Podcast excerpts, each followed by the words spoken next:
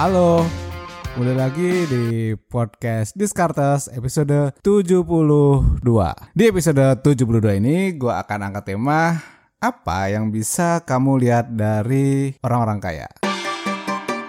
Well, buat teman-teman yang baru join ke podcast ini, ini adalah podcast tentang keuangan, investasi, ekonomi, dan di- bisnis. Di season kedua, gue akan challenge, gue akan kulik ide-ide yang berhubungan dengan buku, orang-orang, ataupun berita di sekeliling kita semua, ditambahkan dengan ide dari gue.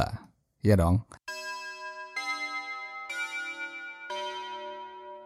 Guys, kita emang belum sekaya Bill Gates, belum sekaya Elon Musk, Jeff Bezos. Ya kalau misalnya udah kaya, udah di level mereka, gue yakin deh gak ada yang dengerin podcast ini. Ya pasti ngurus usahanya kan, gak dengerin podcast kita sekarang, podcast Diskartes ini. Tapi kita sama-sama nih kerja lebih keras, belajar lebih banyak. Ya salah satunya lewat podcast keuangan, podcast Diskartes gitu kan. Di media sosial sekarang lagi rame sih, nggak, nggak sekarang tapi udah sejak lama. Orang-orang menunjukkan bahwa mereka orang kaya, orang yang sukses, orang yang berhasil. Ya nggak ada salahnya buat kita ngeliat-ngeliat, terus mengamati. Siapa tahu kita bisa belajar kan. Makanya nih ya, syarat untuk bisa mengamati itu harus punya strong mentality, mental kuat, mental yang nggak gampang baperan. Kenapa? Soalnya kalau kita memiliki weak mentality, ya repot, susah. Apa tuh misalnya? Contoh, gampang terintimidasi Terintimidasi oleh kesuksesan orang lain. Ya misalnya kalau ada orang yang tiba-tiba kaya, terus pikiran kita ngomong, wah itu pasti tajirnya gara-gara judi nih, pasti gara-gara babi ngepet. Padahal bisa saja dia emang dapat warisan, atau dapat bisnisnya lancar, langsung dapat project gitu kan. Kita gak pernah tahu. Jangan langsung menjudge bahwa ketika orang yang kaya itu kayaknya karena hal-hal yang negatif.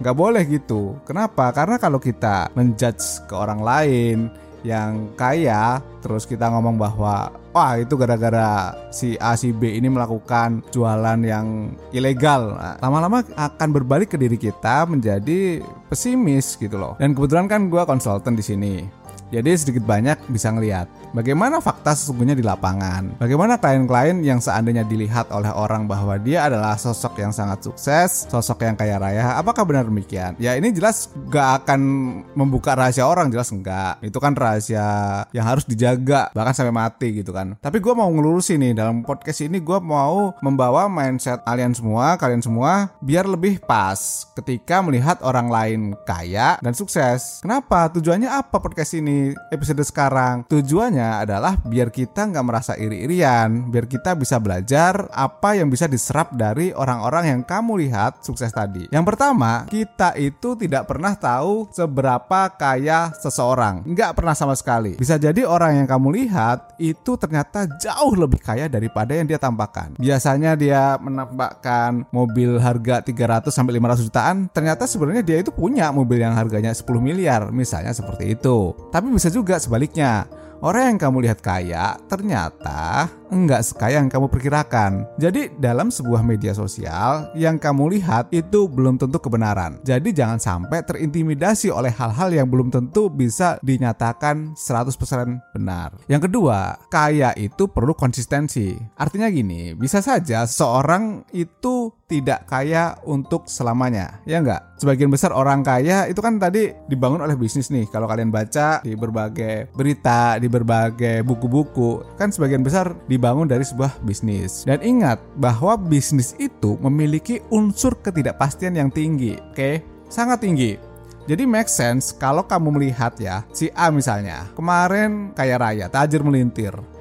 Ternyata besoknya bisnisnya harus dihentikan karena tidak di-approve oleh uh, pemerintah terkait misalnya. Bisnisnya nggak bisa jalan nih. Atau ternyata ada kompetitor lain masuk yang bisa memberikan harga lebih murah. Bisnisnya nggak bisa jalan. Akibatnya apa? Karena bisnisnya nggak jalan, jatuh, karyawan tidak dapat dibayar, udah nggak bisa dapat title orang kaya lagi. Makanya ketika bicara soal orang kaya ya, menurut gua kita itu harus belajar bagaimana cara mereka beradaptasi. Karena orang-orang yang kaya secara konsisten, mereka itu hebat banget adaptasinya untuk ngejagain market mereka biar nggak gampang tersentuh oleh orang-orang baru misalnya, atau menjaga biar harganya masih bisa relevan contohnya. Oke, kita nggak bisa melihat hanya dari satu sudut pandang saja bahwa wah dia keren. Tapi kita harus belajar dia kerennya kayak gimana nih.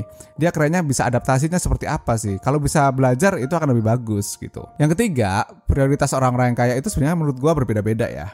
Sering banget gue lihat di postingan-postingan atau buku-buku juga ada tulisan bahwa si kaya itu pasti memiliki habit yang sama, misal bangun pagi, olahraga, dan lain-lain. Yes, gue setuju. Mungkin sebagian besar memiliki kesamaan seperti tadi. Tetapi ada juga yang berbeda, apalagi untuk urusan prioritas kesenangan. Orang dengan status kaya tadi bisa sangat berbeda. Ada yang hobinya bersosialisasi sama tirnya, ke tempat-tempat yang super mahal, ada. Ada pula yang gak suka seperti itu tapi doyanya traveling dengan masyarakat yang biasa, ada juga. Dan macam-macam. Jadi ketika kita melihat bahwa si A, si B, si C itu, kok dia gak ngelakuin apa yang dilakukan oleh orang kaya sih, ah berarti kekayaannya bohongan. Gak bisa kayak gitu. Mungkin hobinya tidak di sana gitu loh. Prioritas hobinya bukan di sana. Yang keempat yang bisa kita pelajarin adalah mereka pernah salah. Si kaya itu juga bukan makhluk sempurna. Mereka itu pasti pernah ngelakuin kesalahan. Tetapi ini kayak berhubungan dengan poin sebelumnya, bahwa ketika melakukan kesalahan, mereka bisa adaptasi dan recovery. Sehingga title sebagai orang kaya itu masih terjaga. Gua sih belum kaya-kaya amat, tetapi dari penglihatan gua, teman-teman ini yang memiliki title kaya, mereka itu adaptasinya jago banget sih. Mereka itu memiliki daya juang yang wow. Makanya pas jatuh, dia recovery. Kayak prinsip Daruma. Coba kamu lihat nanti. Yang kelima, terakhir, pendidikan selalu penting. Meskipun orang banyak yang bilang ngapain sekolah tinggi-tinggi, toh ntar juga paling nerusin keluarga, urusan keluarga. Ya gak bisa kayak gitu. Ternyata pendidikan sangat memegang peranan penting. Jadi harapannya itu bukan hanya dari kampus, tetapi bagaimana cara berpikir mereka. Bahkan beberapa orang yang gue lihat, meskipun tidak selesai ya sekolahnya ya, mereka itu disekolahkan sampai ke luar negeri, sampai menjual aset. Demi apa? Demi bisa dapat insight yang banyak. Memang ketika nanti melanjutkan usaha keluarga, masih ada perintah-perintah dari orang tuanya. Ya nggak apa-apa. Tapi ketika gue perhatikan, ternyata ada modernisasi dalam memperlakukan bisnis tadi. Itu sih beberapa pelajaran yang bisa gue sampaikan ke teman-teman semua. Mungkin akan berguna dan semoga bisa berguna. Ada beberapa yang bisa kita petik. Misalnya, pendidikan itu penting. Kita sekolahkan anak kita di tempat yang bagus. Atau kita memberi waktu yang bagus untuk dia belajar, temenin dia. Kemudian contoh lain, mereka pernah salah. Berarti kita juga kalau salah jangan langsung terpuruk. Kita bisa belajar lagi gitu kan. Banyak sekali yang bisa kita pelajarin dari sekeliling kita, mau dari mereka yang super tajir ataupun mereka yang sedang jatuh. Jangan pernah disepelekan. Oke, sampai jumpa lagi di podcast Diskartes episode selanjutnya. Thank you and bye-bye.